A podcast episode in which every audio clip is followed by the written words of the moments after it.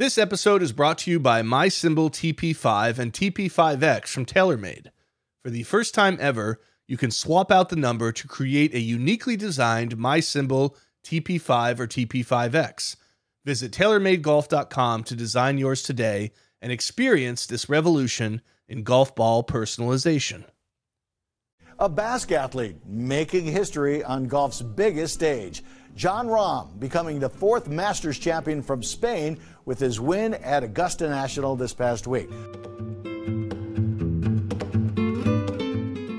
The first thing I want to talk about here is the idea of the Indo-European.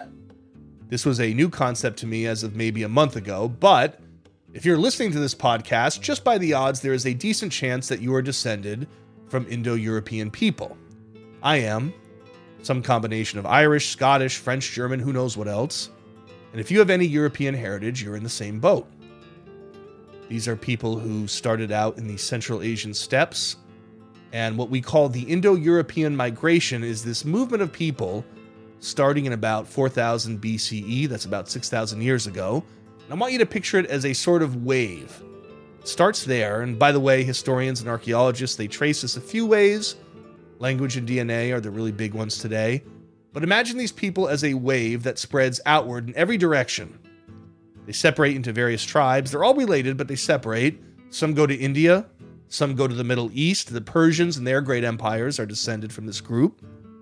They go a little bit to northern Africa, and they go to Europe. The ones that end up in Europe are all the big names, right, from history. You've got the Germanic peoples. That's everyone from actual Germans to the English to the Vikings. The Celtic people, you can find their genes in Ireland and Scotland today. The Baltics, the Slavics, the Italics. You know, the Italics, the tribe that dominated that group, are the Latins. They become the Roman Empire. But all of these people are related by language and D N A. They fought each other like crazy for centuries, for millennia. They're still fighting. But another thing they did through some combination of historical power and cunning, probably disease too, and a little bit of luck, they wiped out everyone who wasn't them. And the people they didn't wipe out, they subjugated and assimilated so completely that there are no traces of their cultures, no language, no customs, nothing. This Indo-European wave absolutely erased everything in its path. And I use that word erase on purpose. We know there were people there before them. Those people had kingdoms, they had culture, they had language. They were erased to the point that there is no vestige of any of them who came before the Indo-Europeans, with one exception. And that exception is the Basque people.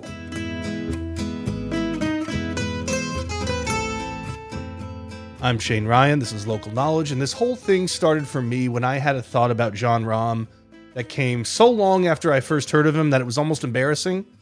It was while I was writing my Ryder Cup book. This was in late twenty twenty-one, maybe a few months before the Whistling Straits Ryder Cup. Jon Rahm was on my mind, and the thought I had was pretty simple, and it was, you know, wait a second, what kind of name is Rahm for someone from Spain?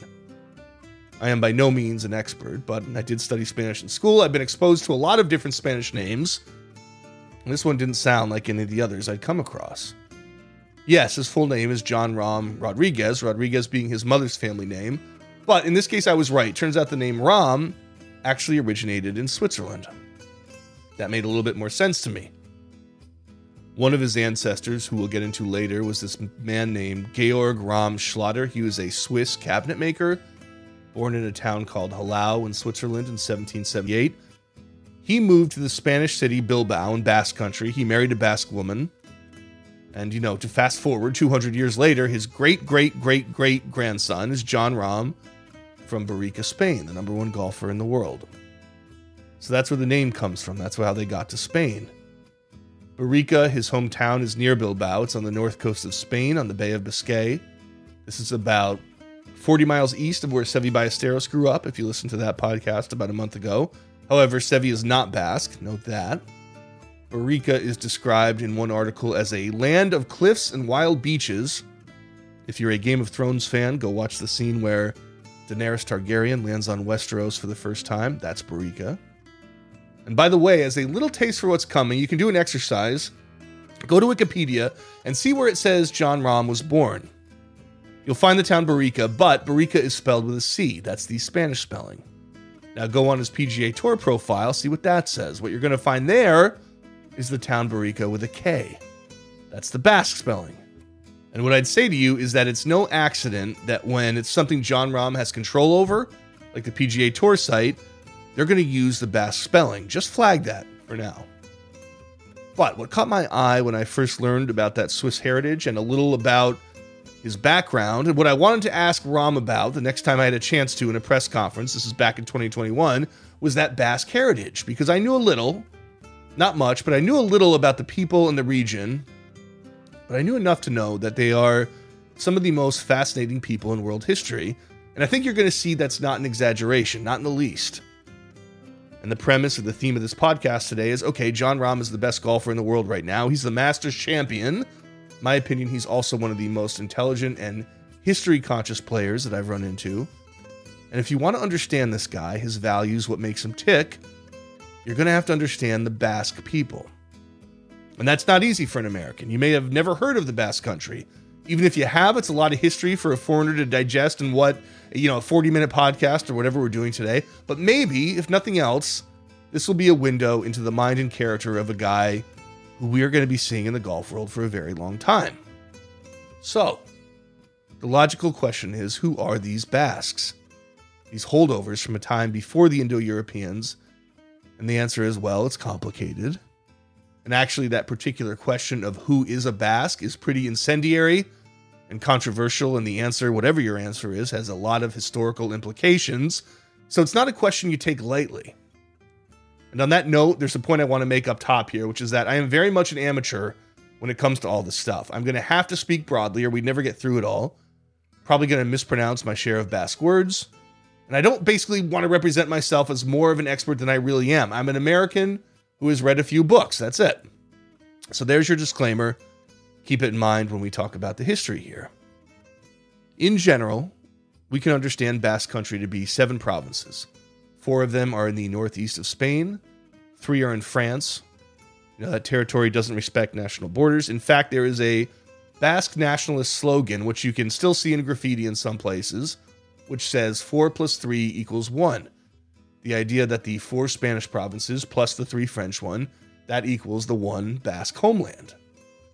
That word homeland is important because this isn't like me being from New York. This is the place they call Euskal Herria. It's their nation, even if nobody else recognizes it. And that nation in twenty twenty-three is about the size of the state of New Hampshire. A bit smaller, in fact. So, you're starting to see there is a distinct identity here. A sense of being their own people in their own country, even as they live in the midst of these two other, obviously very powerful, very massive countries. Jon Rahm in a press conference once said that he felt accepted when he played in Ireland because he thought the Irish people and the Basque people were very similar. And the Irish independence movement is a pretty good point of comparison here, just because it's probably a lot more well known. Now, with the Irish, they have their own islands, so you get where the history comes from. But what about the Basque? They're kind of in the middle of two countries. You know, Mark Kurlansky, in his excellent book, The Basque History of the World, says that this land, quote, looks too rugged to be France and too green to be Spain. You know, you would say they're not an island. How are they distinct? And what I would say to you is that they are an island in more ways than you can imagine. Not the least of which is that they seem to be the very last of their line. A strange historical anomaly, a pre-Indo-European holdout from a very, very ancient time. Their language, which they call Euskera, I hope I did that justice. I listened to a couple YouTube videos. I probably still mangled it. We call it Basque. Is like nothing that exists in Europe or the world. It is almost certainly the oldest living European language by far, and it's what linguists call an agglutinating language. What that means is that complex ideas are formed by adding suffix after suffix to root words, so you can get these crazy long words to express an idea, but at heart there are only about two hundred thousand words in Euskera. By comparison, in the Oxford English Dictionary there are sixty million. Euskera is called a language isolate, aka an orphan language. Almost every language in the world, we can trace its origins, its similarities to other languages. Basque stands entirely alone. Whatever it was related to is gone. I don't know if you watched the Masters opening ceremonies this past April, but Gary Player, when he came out to hit his tee shot, he jogged down the steps, age eighty-seven. He faced the crowd, he threw his hands up triumphantly, and he said, "All my friends are dead." When it comes to the Basque people, all their friends are dead. And they have been for a very long time. These other pre-Indo-European tribes who existed all over the continent, they've been dead at least since we've had written accounts from the Romans. Only the Basque survived. And you might ask, how do we know this? Well, it was always theorized because of the strangeness of the language. And once D N A evidence came out, it confirmed it. They have a very high incidence of type O blood in their population. There's also something called the Rh factor. Basques have more Rh negative people than anywhere else in Europe. There's a distinct physical type. Some scientists believe they might even be descended from Cro-Magnon populations. You know, you always kind of walk on eggshells when you start grouping people by physical traits, but I think I'm on safe ground when I quote Kurlansky, who writes that there is a Basque with a long straight nose, thick eyebrows, strong chin, and long earlobes. Even today, sitting in a bar in a mountainous river valley town like Tolosa, watching men play Moose, the popular card game, one can see a similarity in the faces despite considerable intermarriage. End quote. So again, we ask, who are these people and how did they possibly survive? That's the central romance and the central mystery of the Basque people. What I think makes them so interesting to the point that we're turning a golf podcast into a history lesson in a way that I'm sure my editor is going, what's happening? What are we doing here? But it's interesting, isn't it? And let's put it plainly. For millennia, people have been trying to kill the Basques, to erase their culture, at best to conquer them by assimilation. Continues to the present day. The last dictator of Spain, Franco, made their language illegal. And those are the nicer influences, right? Imagine thousands of years ago when all across the world, the rule, the only rule, was that if you're weaker than your neighbor, you get slaughtered, you become slaves, you get erased from the historical ledger and forgotten. No mercy. End of story.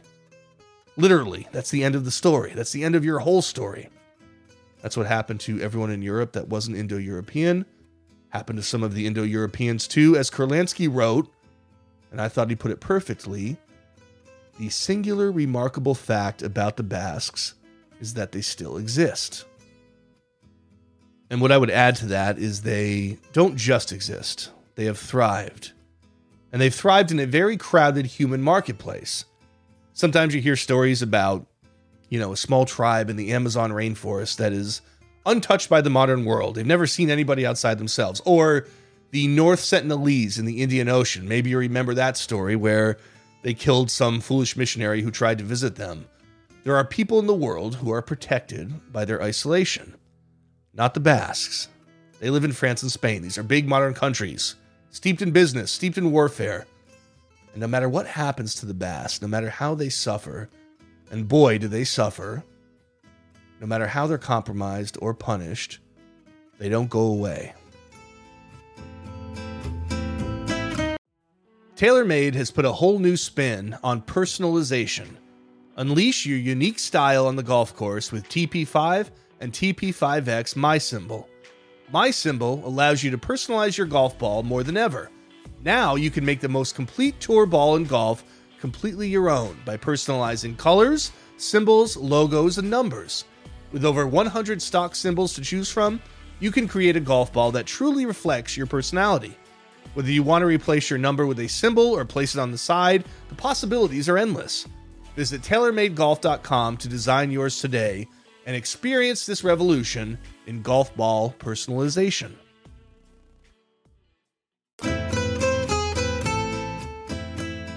Now, let's put this a little bit in context because they are part of the modern world. It's not like the Basque people today are still of pure blood or anything like that.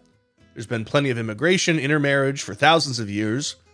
Jon Rahm would be a great example of this. He is culturally very proud to be a Basque, but he's descended on his father's line from Swiss people.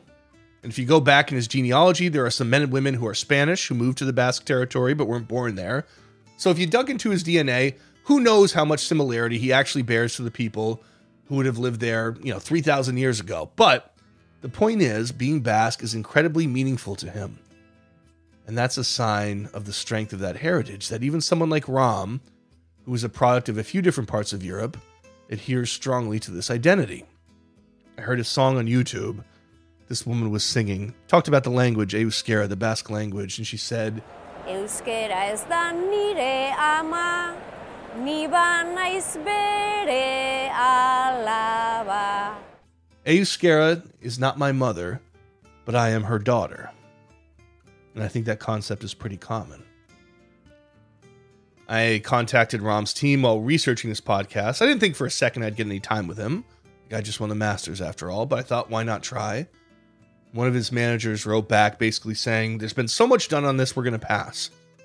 Now, that was interesting to me because, I don't know, maybe you can Google better than I can, but I had not found very much at all in English-speaking media about Rahm and his Basque heritage. In fact, almost nothing. I pressed the agent a little bit. I said, you know, can you send me some of this stuff? Because I can't find it. And he wrote back, even the P G A Tour filmed something about it. So I found that video. It was a good video, all about Rahm's childhood, but you know what word was not uttered one time? The word Basque. Luckily, I had the opportunity to ask Rahm a question about it at the Tour Championship back in twenty twenty-one. This is, again, when I just discovered that he was Basque, and basically the question was, explain to me, somebody who is almost totally ignorant about your culture, what does it mean to you? And I, I wouldn't say he was annoyed at the question. That's way too strong. In fact, he answered it very sincerely. But there was maybe a sense of, okay, here we go, this again, which hinted at the idea that, you know, even though there's not much in English about it, this is probably something he's had to answer quite a bit in his home country. It might be kind of a big deal there. Again, the closest comparison in golf might be to Rory McIlroy, who will absolutely not talk about anything political when it comes to Northern Ireland. It's too complex, too incendiary, too many people to piss off, basically. In the same way, the Basques had their own independence movement that veered into terrorism in recent history. We'll get into that. But to Rahm's credit, even if he wasn't thrilled at the question, he did answer it well. This is a long quote from him, but it's coming from the actual source, and I think it's worth listening to at length. So here's what Rahm said.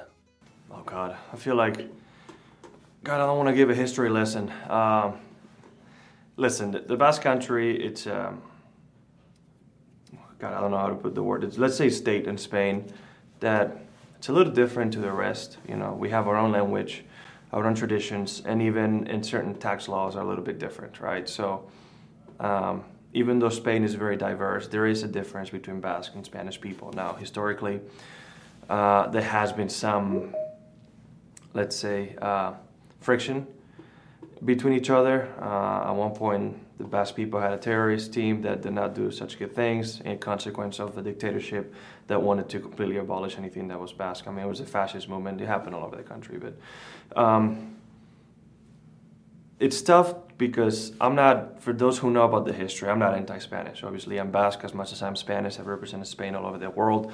And it's unfortunate the fact that I have to keep saying that every time something like this comes up. But Basque people are very hard-headed. Shocking, very loyal, and very passionate, and that's kind of something that really, dis, you know, describes me really, really well. Um, and I'm proud to be where I'm from. You know, I feel like it's a sense of family that is very unique, and I'm proud to be a little bit different in that sense. Growing up in the Basque culture and Basque, um, Basque language, and and and a bit of everything, right? So um, it's it's a sense of pride more than anything. You know, it's. Uh, I get to call myself Basque, which is a cool thing, and, and I love it. There's a lot to unpack there, and unpack it we will, but in terms of the pride, you don't have to look any further than the names of his children. Rahm moved to the U S to go to college, met his wife there, an American wife. He's been here ever since, but his two sons are named Kipa and Aniko. These are traditional Basque names, and what he said about his first son was, she... she being his wife, Kelly Cahill, agreed to honor my heritage that way. We just had to find one that she could pronounce. You do not need to question this guy's bona fides. Rahm speaks Euskera. He studied the language at a special school called an Iskatola in a town near Barrika named Sopolina. In the nineties, when Rahm was young, his father Adorta was a town councilor for the Partido Nacionalista Vasco, that's the Basque Nationalist Party. His grandfather, Sabine Rahm, was a high-level administrator for Athletic Bilbao. That's the top-tier Spanish soccer club that maintains a policy of only having players who are either Basque or raised in Basque country.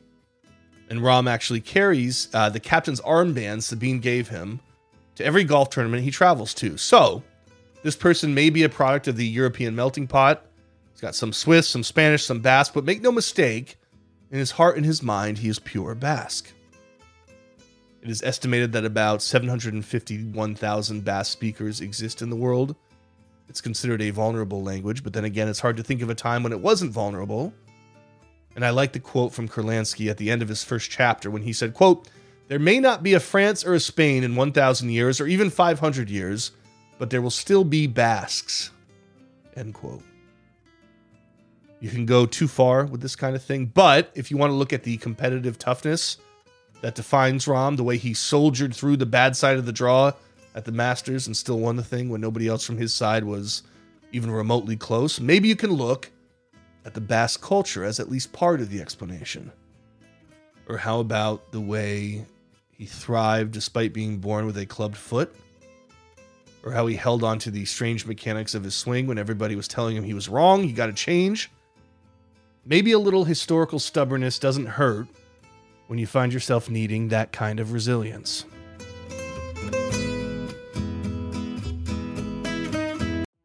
TaylorMade has put a whole new spin on personalization. Unleash your unique style on the golf course with T P five and T P five X MySymbol. MySymbol allows you to personalize your golf ball more than ever. Now you can make the most complete tour ball in golf completely your own by personalizing colors, symbols, logos, and numbers.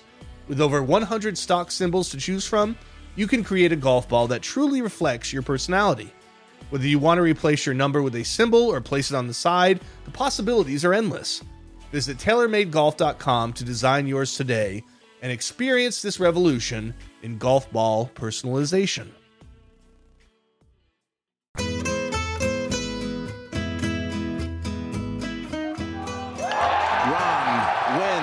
The Masters Marathon.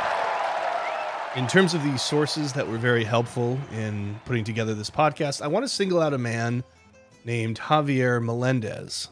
He is a genealogist from Bilbao, which is the biggest city in Basque Country. We've talked about it. It's almost a million people there, right on the north coast. He is a Jon Rahm fan, and when he read a story where Rahm's grandfather was interviewed saying they didn't really know where they came from, they suspected maybe France, this man, Javier Melendez, took it on himself to do the research and figured out the Swiss connection we talked about and actually helped trace the family back a few generations on the Swiss side, too. I read his name in some Spanish-language articles in newspapers like El Mundo and El Español. I found him on Twitter. Had no idea if he even spoke English. I speak poor Spanish, whatever I can remember from high school, which isn't much. But it ended up that he was good enough in English that it sparked this incredibly fruitful email correspondence that taught me so much about Rahm's background, and I couldn't be more grateful to Mister Melendez for that effort. I also mentioned Mark Kurlansky's book, The Basque History of the World. It is a tremendous book, thorough, but completely entertaining. If you're at all intrigued by Basque history, it's very good. I recommend it. And finally, my friend Ria Ali recommended the novel Patria. That's Homeland in English. This is a fictional treatment, but it's all about the modern Basque separatist movement, the the group called E T A, which we'll get into later. And like a lot of great novels, it can say so much about a time and place, even though it's made up, it's fiction.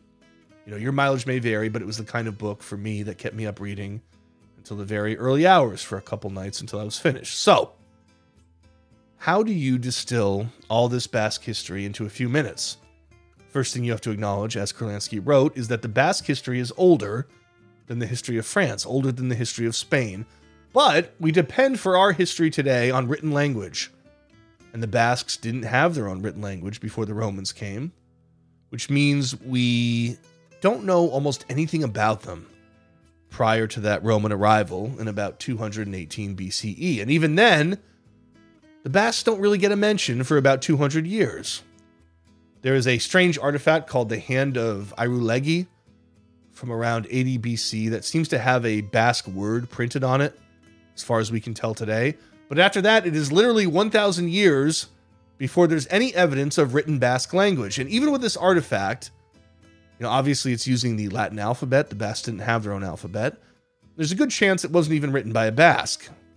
And again, if we agree with Kurlansky that the central miracle of the Basque people is that they survived, this quote from the historian Louis de Arbitrage in eighteen ninety-six needs to be our guiding light. He said, quote, "This people is perhaps the only one in the world, at the least the only one in Europe, whose origin remains absolutely unknown. It is strange to think that at the end of the nineteenth century, which has been so fertile on the subject of origins, that these few people still remain a mystery." End quote. Well, if he thought that was strange in eighteen ninety-six, imagine what he would have thought in twenty twenty-three, when we have D N A, we have blood testing, and linguistics has come even further along, archaeology, and we still don't know. There are a lot of theories out there, nothing definitive, nothing that isn't controversial, to say the least. I like some of the rogue theories, like they're actually a Jewish tribe from ancient Greece, or, you know, they're the survivors of Atlantis, things like that. We don't even know if they were a powerful kingdom or not. It's tempting to say yes, you know, they're the ones who survived, they must have been incredibly powerful, but then again, the really powerful empires are the ones that fall, aren't they? Look at the Roman Empire, how many people still speak Latin today? Big empires make big targets. So maybe the Basques are just the people who are best at being invisible. And we tell this romantic story about the Basque survival in the face of the Indo-Europeans, but make no mistake, it all comes at a very heavy price. Their existence today in Basque country is not an accident. This is land that is not particularly good for farming. It's mountainous, though in that regard, there is the misconception that they live in the Pyrenees. That's not true. These are much smaller mountains. But it's not very desirable land, because if it was, quite frankly, it would have been taken from them. In fact, the more desirable land was taken from them, repeatedly. Over time, they were forced into a smaller and smaller area. And again, we're speaking broadly here, but the general pattern historically over centuries is that the Basques would falter in the face of these massive and powerful empires, from Carthage to Rome to the Muslim Moors to the Spanish kingdom. They'd lose land, they'd lose people, they'd be pushed into the box that we call Basque land today. And you could make them shrink, but if you tried to root them out of there or subject them, they would fight with such ferocity and with such a fanatical devotion to themselves and to their tribe that it sounds like, I mean, to use a modern comparison, I hope I'm not being too glib here, but it's like the U S fighting in Vietnam. You know, you might think you're stronger, you might think you're more powerful. If you fought them in an open field somewhere, it wouldn't be a fair fight, it would be a rout, but this is their land. They fight with a kind of intensity and a endurance and resilience you can't match, and the price of defeating them eventually becomes too great. So, in the case of the Basques, throughout history there would be these compromises. You know, you can come through our territory, but don't settle here. Don't try to colonize us. And if you do exert some authority, if we have to accept that, well then we want special treatment. We especially want our own laws. In fact, these ancient laws of the Basques were called the Fueros. And over and over again, you see these different rulers kind of shrug their shoulders, you know, at the height of their empire and say, okay, truce. And the Basques keep their, you wouldn't call it independence quite. You know, they never have their own nation, but they keep a level of autonomy, which is good enough for them. You see this from the first time they were ever conquered. The Celts couldn't do it, but the Romans did. But in order to sort of make sure there were no headaches, no rebellions, they let them have their laws, their language, their culture. Romans basically said, you know, let us pass through when we're going to fight. Don't mess with us. And, you know, maybe give us a few bodies for our army, too. The Basques are good at compromise, and they were good at fighting. They were valuable mercenaries throughout history. And it's worth mentioning, too, that theirs is not a perfect unity. Sometimes where the politics get complicated, you end up having Basques fighting each other. In fact, that happens more than once. The Romans were the first ones to build roads to and from Basque country. The Basques, as we said, became soldiers in their army. They traveled the world. They brought a lot back. But when the Roman Empire fell and the Visigoths took over, they were not going to be so tolerant. They were not so nice. And that forced the Basques to fight. For two hundred fifty years, they fought, and they were never conquered. In fact, that era, some people think, probably brought them closer together, solidified this sense of a coherent tribe that had to fight hard if they were going to survive. The Basque religion was a pagan one, originally, and, you know, certain rituals still persist, but at some point during the Muslim occupation of Spain, they finally converted to Catholicism, and they became the best Catholics, the most devout. You might remember Jon Rahm giving the sign of the cross after he won the Masters. This is a critical part of Basque identity. Catholicism is huge all over Spain, and, you know, the entire Spanish world, but perhaps the strictest adherents are right there in Basque country. However, this should not be taken to mean they were reliable enemies of the Muslims for Spain. They fought for themselves and their interests, and occasionally they were fierce opponents of Muslim invaders, but other times they'd fight the Spanish or the French. In fact, they managed to deal Charlemagne his only military defeat when he had the nerve to sack Pamplona. The Loyola family, who were known as this rich family of mercenaries, they would fight against anyone, including fellow Basques. They produced a son named Iñigo López de Oñas. At one point in his life, he was struck in the legs by a cannonball and almost died. But he survived to go to Paris, study religion, and he started something called the Society of Jesus, we know better as the Jesuits. This man was, of course, the man who became Saint Ignatius. So he was the founder of what might be the most hardcore sect of Catholics in existence, still today. You know, Kurlansky had a funny quote in his book about the Jesuits. Even Fidel Castro found these guys too dogmatic. And that was a Basque who started that.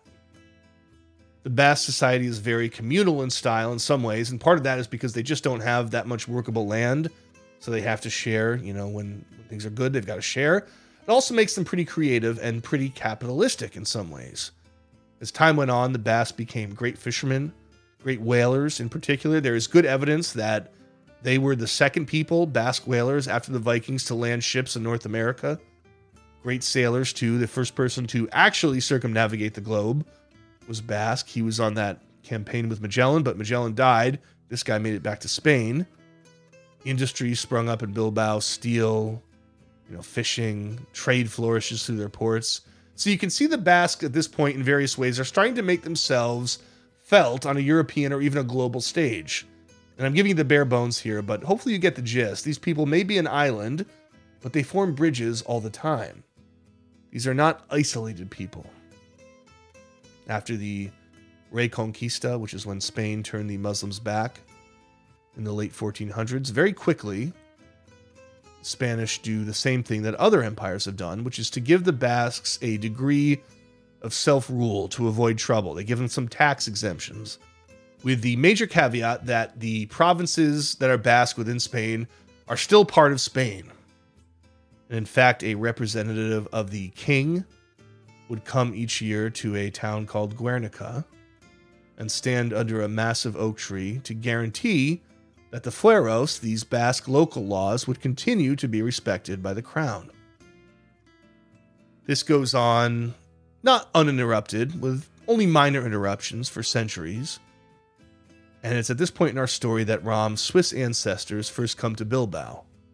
And again, that man was Georg Rahm. They called him Jorge in Spain. He was a cabinet maker, part of the large groups of people who were coming into Bilbao and into Basque country as that economy flourished. He married a Basque woman in eighteen twenty-one. And at some point he had this dispute, which is, you know, typically Basque in nature, where his landlord, the person he was renting from, decided basically this guy didn't want to rent to a foreigner anymore, like Rahm, to an outsider. And the court seemed to have upheld this. They kicked him out. So at some point he was forced to go back to Switzerland with his Basque wife. And he might have had it easy. His partner, who was also a Swiss cabinet maker, at one point he had to present papers about the purity of his blood or they were going to kick him out. So there's some degree of xenophobia, which is no surprise with a group of people who are, you know, fairly insular historically and have good reason to mistrust outsiders, right? So Georg Rahm, back in Switzerland, he had two kids there, came back to Spain at some point, back to Bilbao, and had a son named Segundo. This was his first child born in Basque country, and the first Rahm that was born in Spain, period. There's a story that survives about Segundo. He was a baker. Bakers worked in guilds at that time, and they kind of became associated with their town. And he got in an argument with a baker from a different province about who was better, you know, you or us. And apparently it got so heated that Rahm said to the man, and this is a direct quote from the accounts, he said, "I'm going to break your soul." And then he grabbed him by his apron and bit him in the head. And I, I'm, I can't help but laugh at that description, biting him in the head. I'm sure it wasn't funny for the man who was bit. But Segundo Rahm had to pay damages after that. And you wonder, the th- reason I think this story is interesting is there a little bit of that Jon Rahm anger we've seen on the course, especially when he was younger. You know, maybe we can see that there back through the years in his ancestor. He did not have a great life, this Segundo. He died at thirty-four from pulmonary tuberculosis. He lost three of his five children. But one of the ones who survived was Luis Rahm. He was a carpenter. He died in his forties as well. His son Pablo emigrated to America. He was nearly registered to go fight in the First World War. He just missed it because the war ended right when they signed him up. Pablo came back. His son Sabine was born in nineteen thirty-one. As we mentioned, Sabine worked his whole life for Athletic Bilbao. Sabine's son was Adorta, born in nineteen fifty-nine. He became a successful businessman in the gasoline and trucking industry.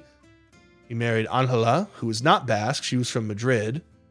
And in nineteen ninety-four, their son, Jon Rahm Rodriguez, was born. Now, I want to go back real quick to the great-grandfather Pablo, this man who went to America.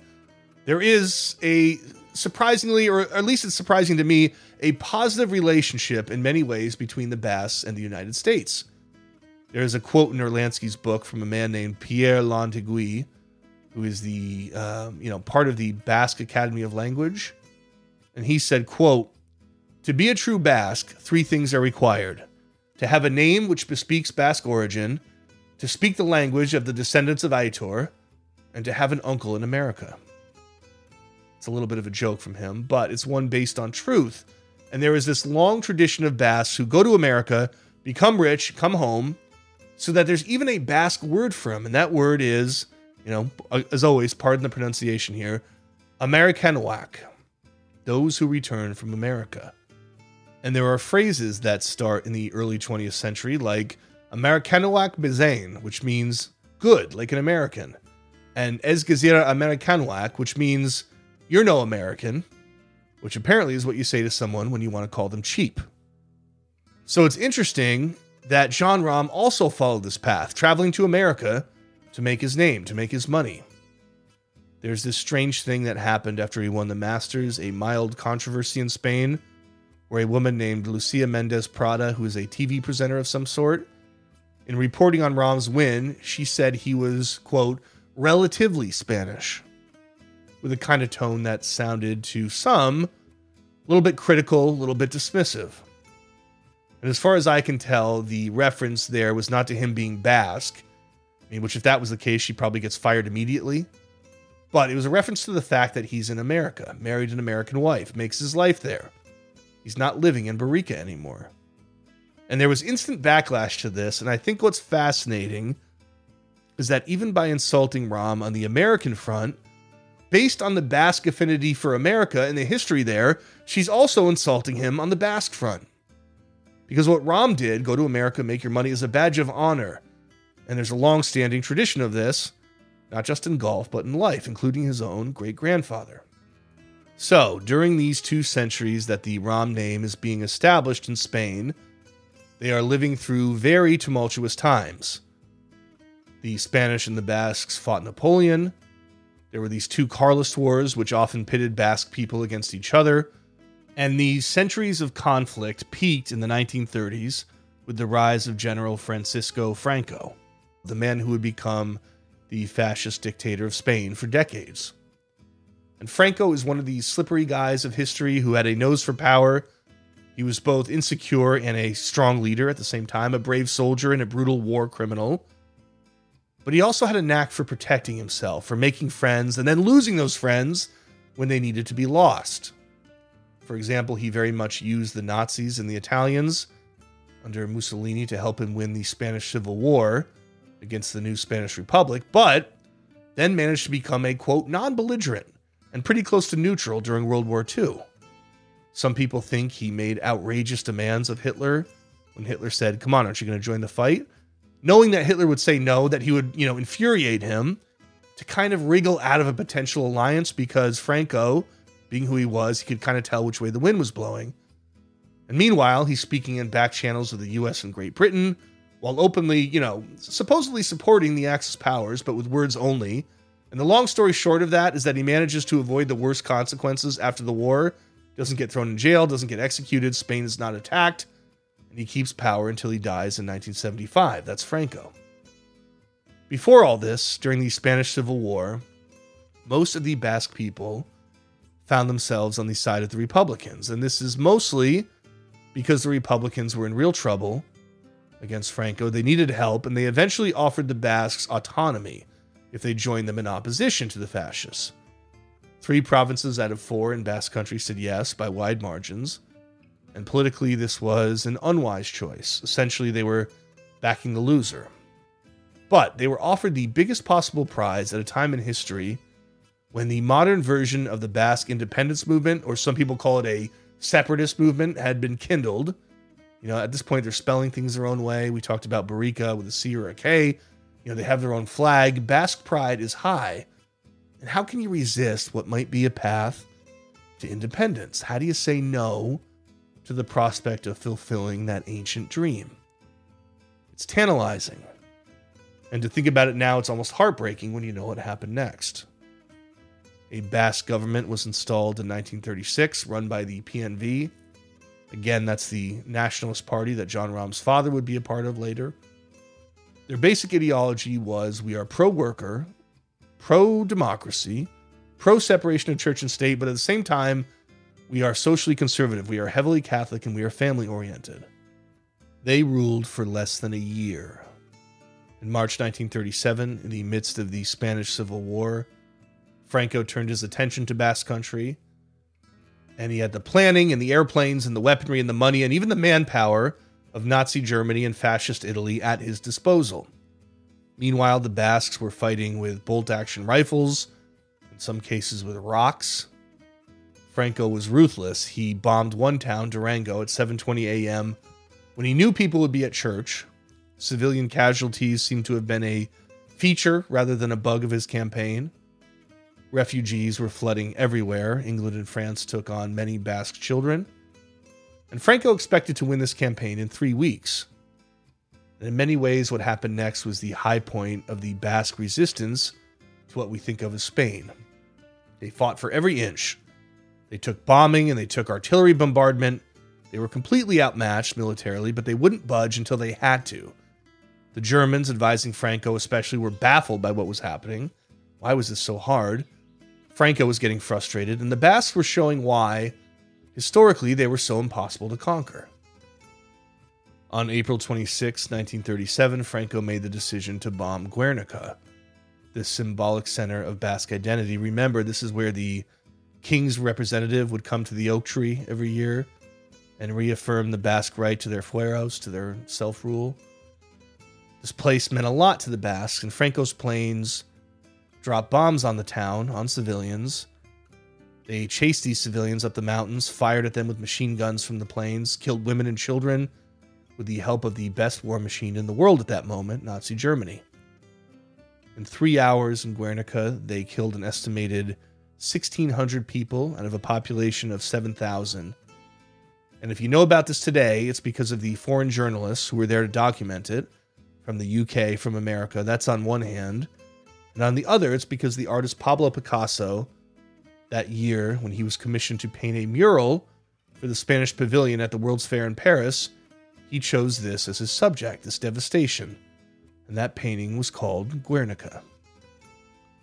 The effect of Guernica on the Basque people cannot be overstated. They held on.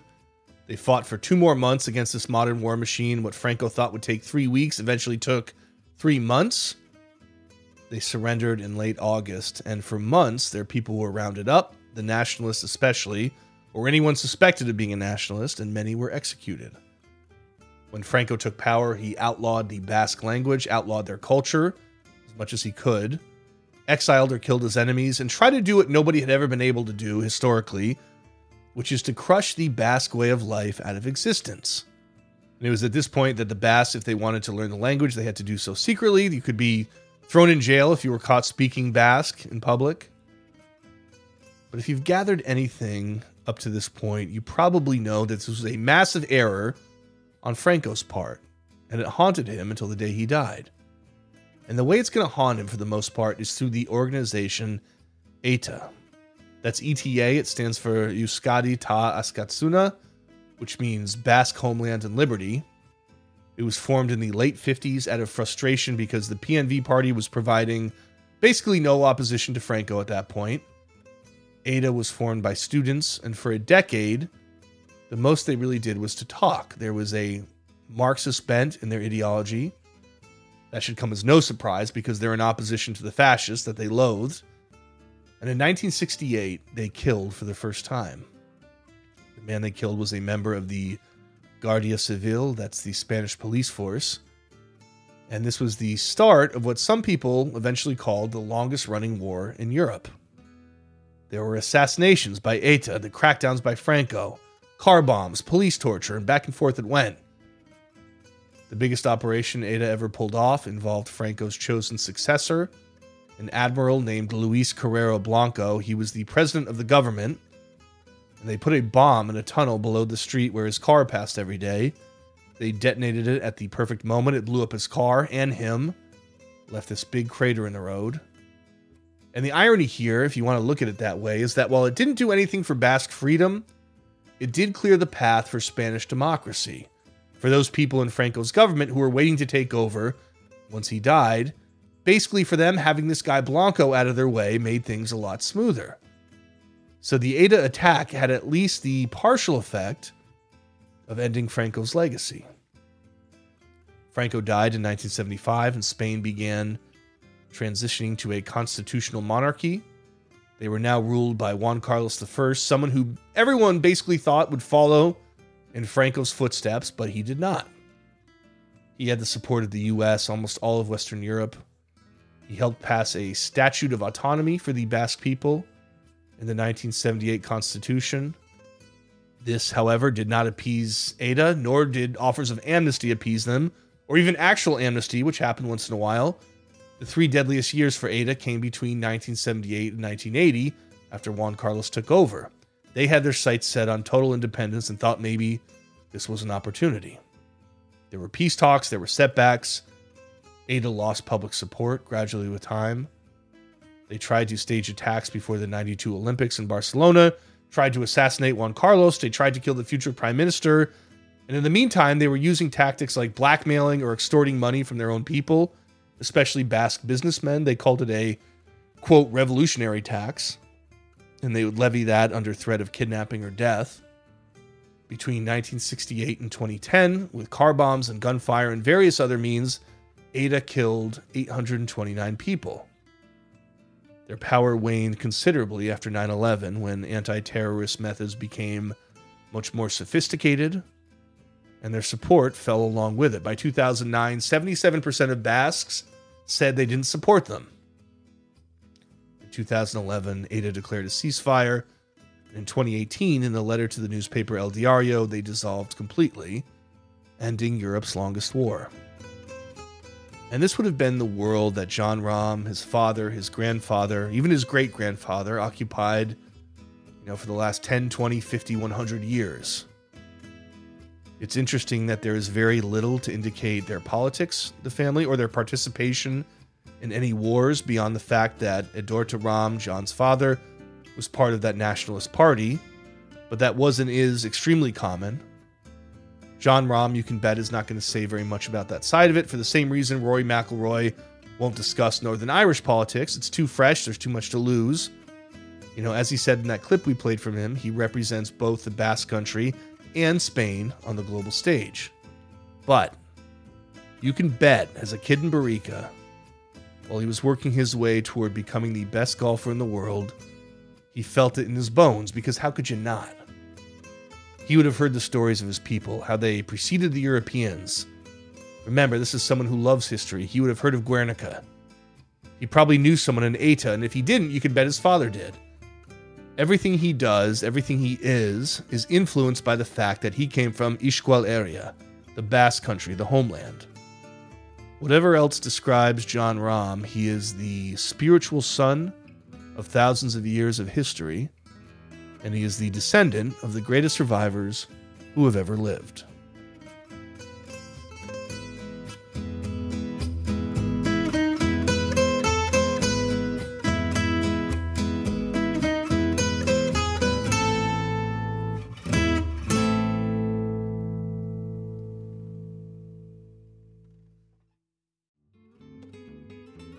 Local Knowledge is produced by Greg Gottfried with editorial guidance from Sam Weinman. We use two songs for the music today, Tango Luna by Runa Dale and Queen of the Night by Andres Cantu. If you liked what you heard, please subscribe to Local Knowledge wherever you get your podcasts. And we've got two others for you to check out too. Golf Digest Weekly Podcast, it's called The Loop. And there's a new podcast on golf instruction with Luke Kurdanin, that's called Golf I Q. Both of them are out now. You can subscribe to both. Thank you very much for listening and have a great day.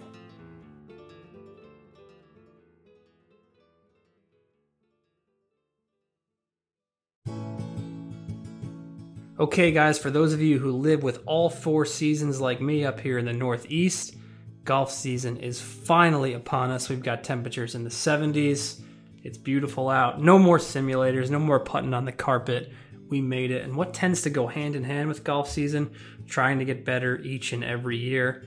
As you may or may not know, Golf Digest Schools is your home for our premium video golf lessons from some of the greats like Butch Harmon, David Ledbetter, and Michael Breed, to the guys on tour, including the best player in the world, Jon Rahm, Scottie Scheffler, Max Homa, Justin Thomas, Jordan Spieth, and many, many more. Whether you want to add yards off the tee, you want to cure your slice, you want to cure your hook, you want to stop three-putting, we've got over eight hundred video lessons, and we can guarantee you we've got the solutions for all of your faults. But wait, there's more. Sorry, had to do it Billy Mays style. We're offering thirty percent off with promo code MEMORIAL. That's all caps, MEMORIAL. That offer ends Monday, May twenty-ninth. Go to schools dot golf digest dot com and start improving your game today.